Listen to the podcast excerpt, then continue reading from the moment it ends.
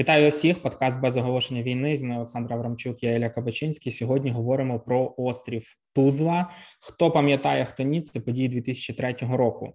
Чому це цікаво? Насправді підказала одна з наших слухачок, вона говорить про те, що подкаст допомагає трохи інакше дивитися на історію України, і я для себе навіть це сам зрозумів от з її слів, тому що дійсно острів Тузла, 2003 рік, росіяни просто хотіли забрати величезний кусок української землі, а ми якось про це забули за одну секунду, проковтнули і пішли собі далі. А тепер маємо, що маємо. Тому будемо говорити сьогодні про острів Тузла, ще один з тих випадків, коли росіяни хотіли забрати нашу землю. Ми вже перед цим розповідали про 92-й рік і Крим, але перед тим, як Олександр почне розповідати нам цікаво про острів Тузлу, хочу сказати, що у нас є класний партнер. Це українська IT-компанія MacPaw, яка створює та розповсюджує програми для екосистеми Apple. Серед її продуктів CleanMyMac, CleanVPN, SpyBuster, Setapp та інші. Кожен продукт MacPaw містить функцію або пропонує рішення для безпечної роботи онлайн, захисту персональних даних від кібератак та шкідливих сайтів. Крім того, у відповідь на повномасштабну російське вторгнення MacPaw створила безкоштовний застосунок SpyBuster, який шукає на телефоні чи комп'ютері потенційні шпигунські програми, які мають зв'язок з Росією чи Білорусією. Також, щоб українці могли посилити власну онлайн-безпеку, MacPaw відкрила безкоштовний доступ до преміум-версії свого VPN-сервісу CleanVPN для українців. Я сам ним користуюсь, раджу, заходьте, для українців це безкоштовно, швидка верифікація через Дію, 5 секунд і маєте класний VPN-сервіс.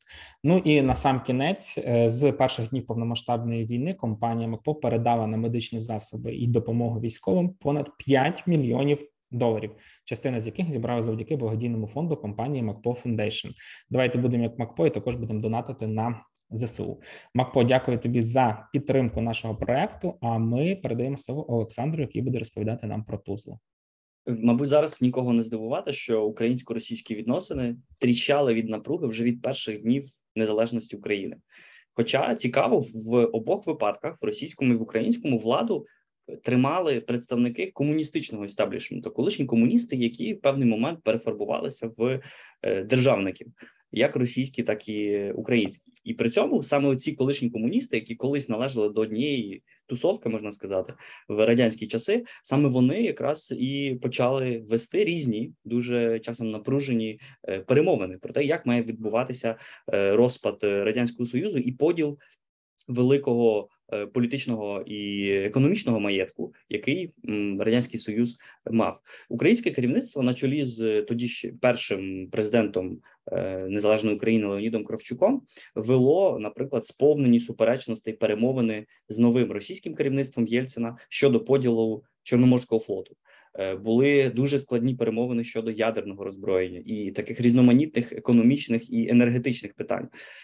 Росіяни вже тоді насправді проявляли помітні риси реваншизму. Всерйоз вони не могли, правда, грюкнути по столу кулаком, тому що їм заважала складна економічна ситуація, а згодом війна в Чечні.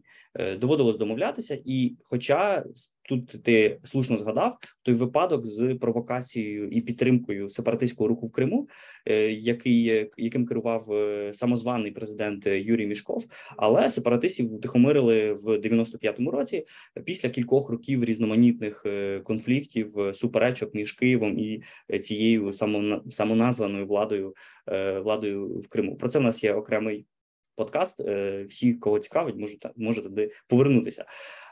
Але між Києвом і Москвою спалахували також дуже гострі економічні війни. І якраз от економічні війни – це те, про що ми дуже часто забуваємо.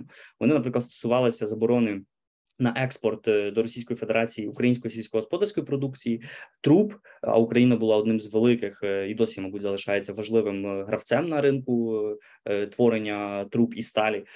Були теж дуже складні перемовини щодо створення великого газотранспортного консорціуму, тому що треба згадати, Україна для тодішньої Росії була дуже важливим енергетичним цим транспортним хабом для доставлення газу до Європи. І в цьому контексті, очевидно, українська газотранспортна система була дуже сильно її потребувало російське керівництво, і тому, в принципі, щодо цього теж велися дуже важкі перемовини. Про складність у відносинах між незалежним Україною і Росією свідчила і неквапливість процесу делімітації і демаркації кордону. Ну, а також відкладене підписання базового договору про співпрацю між Україною і Росією. Давай скажемо, що ті два тяжких слова, які дуже важко вимовити, це про те, щоб встановити, по яким лініям йде кордон, і Росія в одній з тих країн, з ким ми не змогли це зробити взагалі. Так, і от якраз формально незалежні держави на уламках Радянського Союзу успадкували колишні республіканські кордони. Україна стала незалежною в межах Українсько-Радянської Соціалістичної Республіки, в тому числі з Кримом, з Донбасом і з всією міжнародно визнаною територією України. Адміністрація Бориса Єльцина, тодішнього російського президента, неодноразово натякала на можливий перегляд цього принципу, щоб кожна республіка отримала ті кордони, які вона мала на момент розпаду СРСР, на користь, наприклад, Росії у питаннях Донбасу і Криму. Про це натякали вже в 91-му році. І протягом 90-х, хоча ці натяки стихли, але вони залишалися в різних колах російської політичної еліти. А після 92-го року українська сторона декілька разів зверталася до Росії з проектом угод про делімітацію кордону, і лише в 96-му році сторони сіли до яких-небудь серйозних розмов, які, щоправда, тоді стосувалися виключно сухопутних кордонів. Підписуючи в травні 97-го року цей відомий великий, так званий великий договір про дружбу і співробітництво і партнерство між Україною і Росією, Україна і Росія тоді ще не мали на той момент врегульованого питання кордонів. А значно гостріше ситуація виглядала з поділом морського кордону з Росією, зокрема Азовського моря і ключової для доступу до цього моря Керченської протоки. Треба нагадати, що у 21 століття адміністрація Леоніда Кучми, тодішнього вже українського президента, входила з все гострішим проросійським курсом. У листопаді 2000 року майор Микола Мельниченко оприлюднив частину плівок з Кабінету президента, що поклало початок у цьому відомому касетному скандалу. Відносини Кучми з Заходом особливо зіпсувалися після вбивства опозиційного українського журналіста Георгія Гонгадзе, а плівки Мельниченка опосередковано вказували на замовника, яким мав нібито бути український президент. Кучма остаточно відмовився від євроатлантичного курсу в той момент і розпочав зближення до очолюваної Росії співдружності незалежних держав СНД, до якої Україна формально після 91-го року не належала. Вона була там лише як спостерігач. Повністю, щоправда, від співпраці з НАТО Україна не відмовилася. У травні 2002 року Кучма навіть заявив, що кінцевою метою України має бути членство в Північно-Атлантичному альянсі. Україна тоді теж продовжила співпрацю в різних проектах, партнерських проектах з НАТО, наприклад, партнерство заради миру, брала участь у миротворчих операціях в колишній Югославії. В 2003 році надіслала до Іраку не менше 1700 військових для участі в американській операції. Тобто відносини з Росією теж не виглядали прямо ж так добре, і були теж низка таких негативних плям. У 2002 році українське ПВО випадково збило російський пасажирський Ту-154 над Чорним морем, тоді загинуло 78 людей. Українське керівництво нібито визнало, що воно винне, хоча військові казали, що ми тут ні при чому. Почали якось неквапливо це все замітати, якось зам'яти хотіли. Були проблеми з виплати компенсації людям. Тобто відносини між Україною і Росією мали низку таких дійсно серйозних репутаційних проблем. Водночас, після того, як Володимир Путін став новим президентом Росії, між Кучмою і Путіном починають налагоджуватися доволі добрі відносини. І от якраз між 2000 і 2002 роком, перші два роки президентства Путіна, Кучма з ним зустрівся 18 разів. Тобто Росія тоді надавала дипломатичну, моральну підтримку Кучмі, якого на Заході критикували за справу Гонгадзе чи там за скандал з можливим продажем системи кольчуга Іраку, який знайшли у Саддама Хусейна. Ну і в цьому, в принципі, полягав оцей відомий геополітичний шпагат Кучми. Ні вашим, ні нашим, ні в Європу, ні до кінця з Росією, там, з путінською Росією. Тобто такий собі нейтралітет. Ну і за таких обставин в лютому 2003 року відбувається помпезний запуск єдиного економічного простору. Це така інтеграційна ініціатива Путіна, до якої приєдналася Російська Федерація, Україна, Казахстан і Білорусь. Угоду тоді ратифікували всі 4 парламенти. Український, причому, зробив це першим. Але від самого початку в уряді тодішнього прем'єра Віктора Януковича, а він був тоді прем'єром і здійснював цей проросійський курс, з'явилася внутрішня опозиція щодо цієї ідеї інтеграції, економічної інтеграції з Росією. Навіть такий доволі помірковано проросійський міністр закордонних справ Константин Грищенко, міністр економіки Валерій Хорошковський, міністр юстиції Олександр Лавринович, вони публічно засуджували ідею ЄЕП, цього єдиного економічного простору. Підтримував її натомість перший заступник Януковича Микола Азаров. Україна приєдналася фактично до тієї частини єдиного економічного простору, яка стосувалась вільної торгівлі. Тобто ціла схема, зокрема її політичний аспект, бо Росія хотіла контролювати Україну теж політично, виявилася нежиттєздатною і від самого початку. Україна намагалася теж маневрувати якось тут. Ну, і якщо зіставити оце зволікання Києва з вступом до єдиного економічного простору, з обережною співпрацею з НАТО, з участю в Іраку, напрошувався простий висновок. Україна і навіть її посткомуністичні, дещо проросійські еліти не хочуть згоджуватися на роль молодшого брата у тандемі з братами-росіянами, як тоді росіяни вважали. І ось саме в таких умовах 29 вересня 2003 року українська сторона помітила будівництво росіянами дамби з боку Тамані в напрямку острова Тузли. Що таке Тузла? Це 35 гектарів землі між Кримом і Краснодарським краєм. Фактично острів, не коса, завширшки 500 метрів, довжиною 6,5 кілометрів в Керченській протоці, яка розділяє, власне, Азовське від Чорного моря. Українська влада твердила, що це український острів. І тут треба наголосити, що ключове слово «острів», бо те, що він український, ні в кого, в принципі, сумнівів немає. Росія вважала Тузлу косою, яка була розмита. Коса – це, тобто, все-таки територія, яка сполучена з материковою частиною російською, як вважали росіяни. Ну, в якомусь сенсі росіяни були праві. На початку ХХ століття Тузла справді з'єднувалася з Таманським півостровом суцільною косою. І це була територія, яка поєднувалася з материковою частиною. Але в 25-му році таманські рибаки прокопали невеликий канал, аби полегшити собі пересування і дозволити рибі кочувати через Керченську протоку з Чорного до Азовського моря.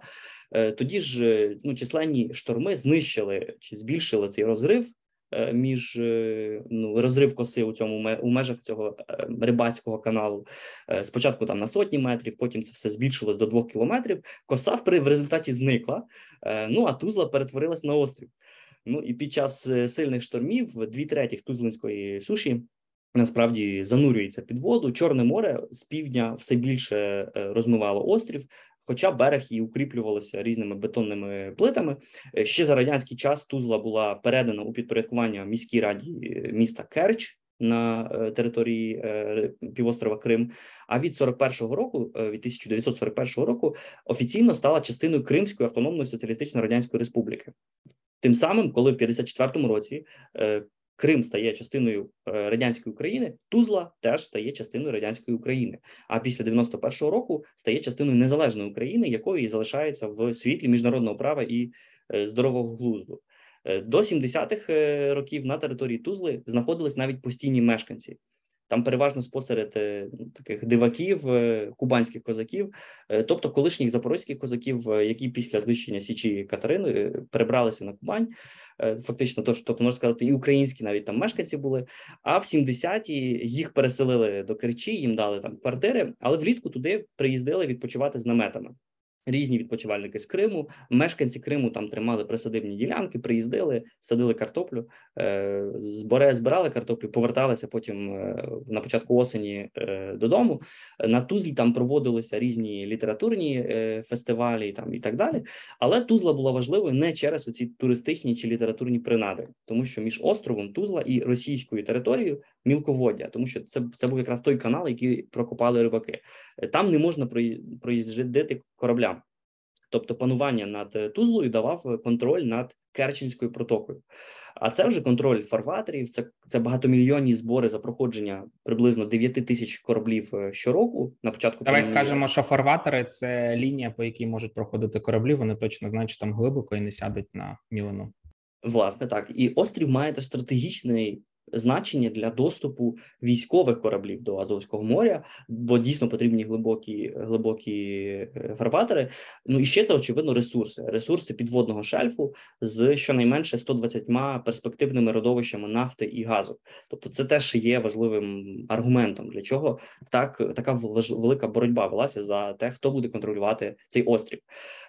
Тоді ж, на початку жовтня 2003 року, стало відомо про будівництво росіянами дамби. Українське Міністерство закордонних справ направило в Москву ноту з вимогою прояснити ситуацію.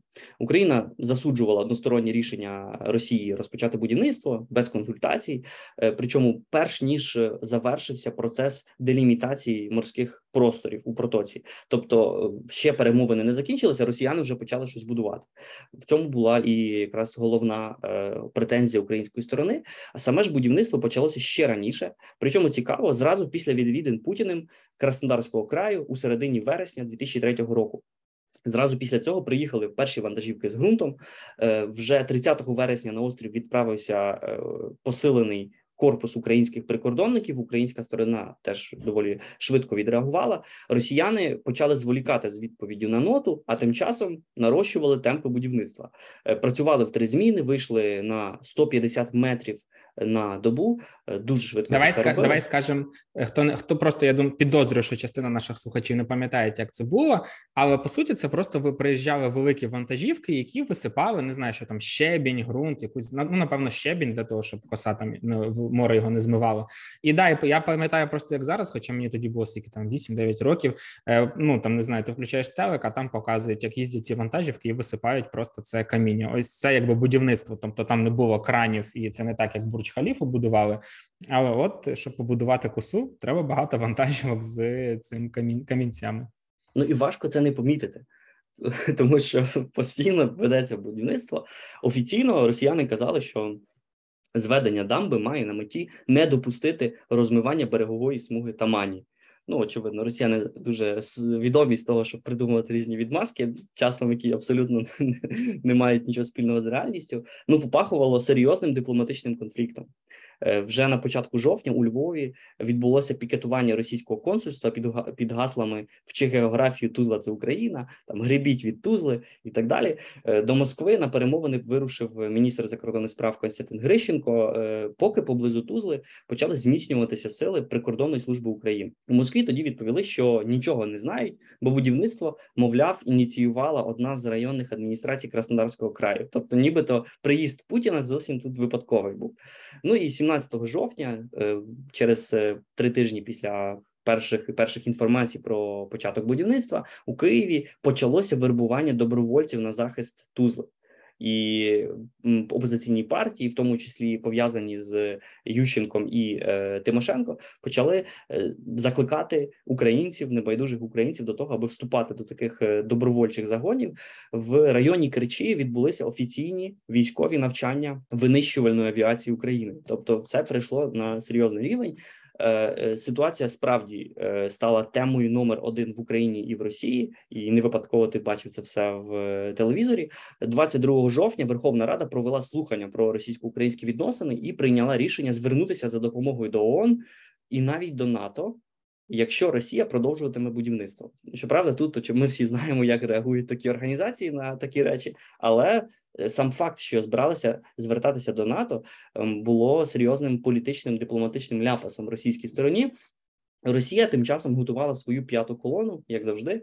У Сімферополі відбувся мітинг проросійських сил півострова. Руський блок і комуністи вимагали передати Росії не лише острів Тузла, але й, наприклад, увесь Крим.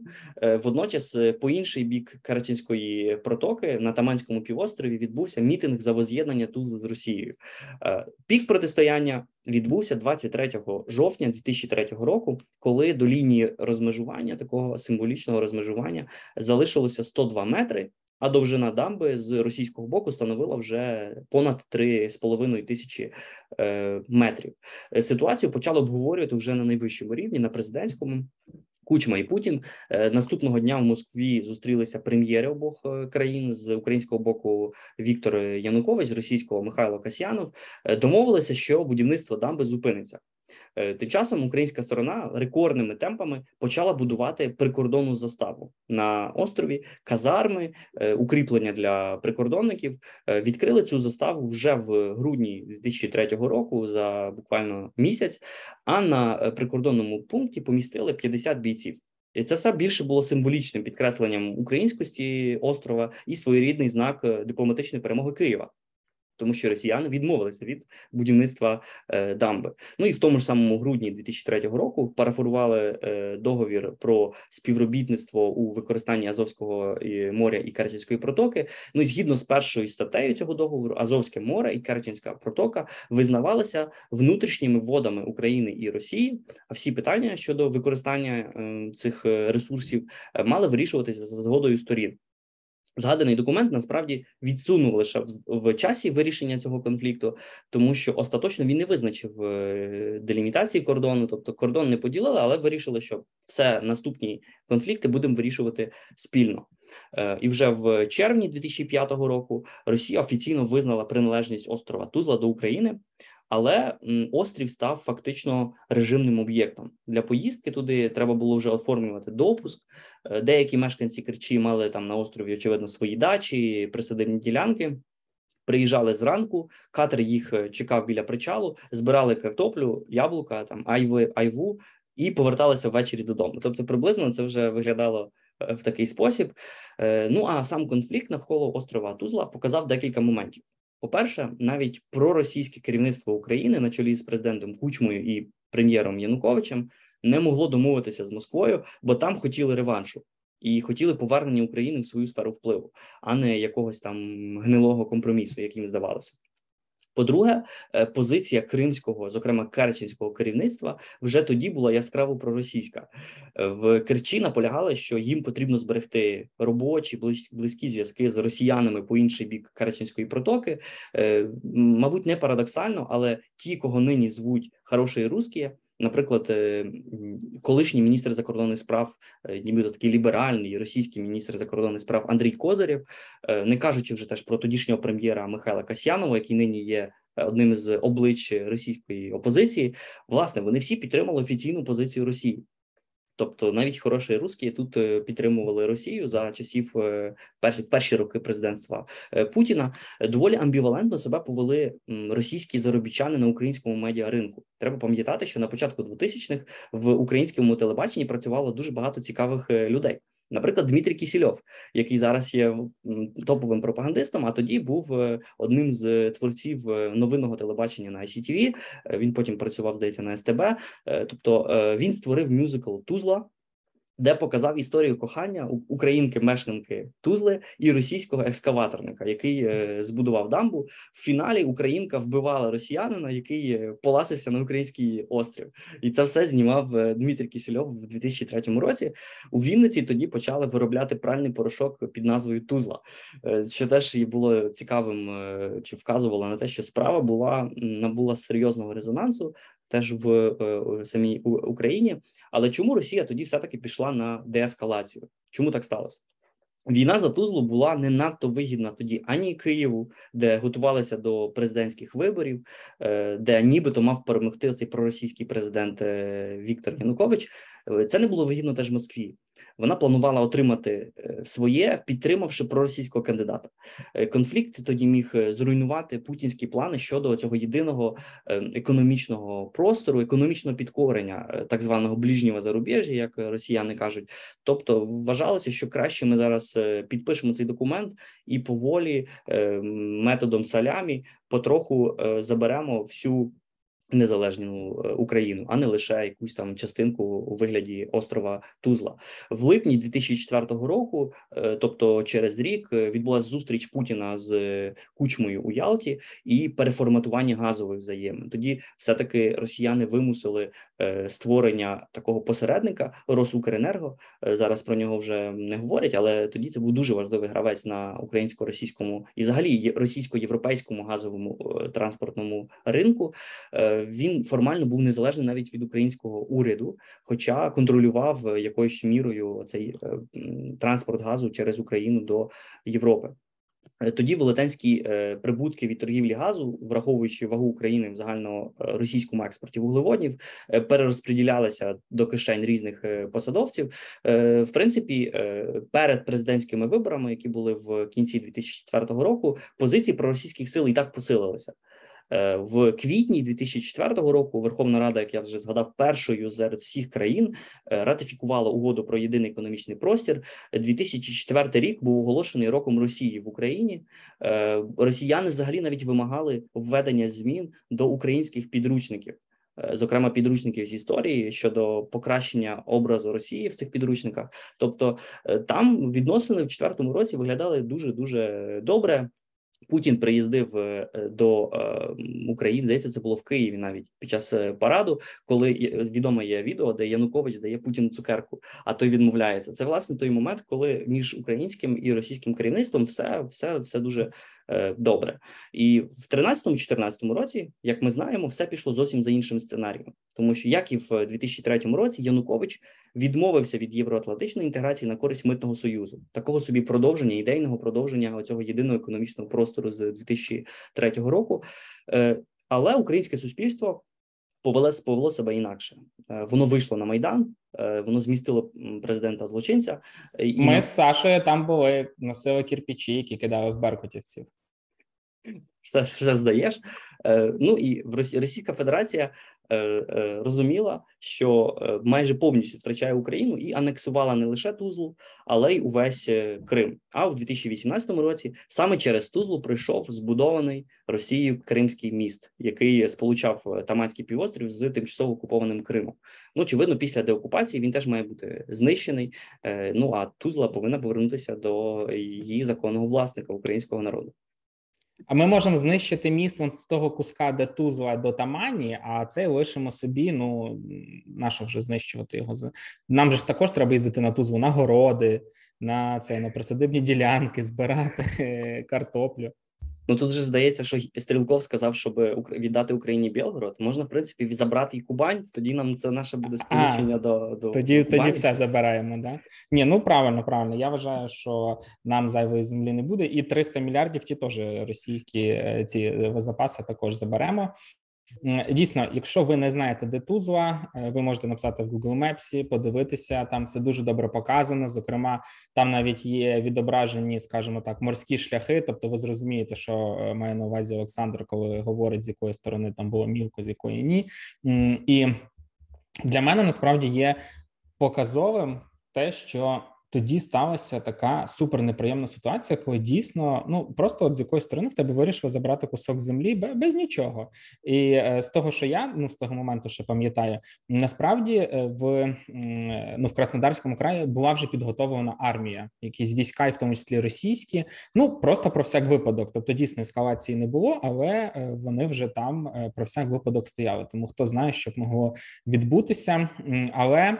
Знову ж таки, як я сказав, це просто переоцінка якогось нашого ставлення до росіян. Це 3-й рік, події 4-го року, потім те, що сталося з Грузією, 13-14, а про те, що все-таки потрібно до росіян ставитись дуже обережно і не вірити в все, що вони говорять, ми зрозуміли лише в 22-му році. Слухай, скільки років пройшло, доки вони нас дотиснули, і ми зрозуміли, що потрібно бути трохи обережнішим і бачити вовка в овечій шкурі, шерсті, як там правильно говорити.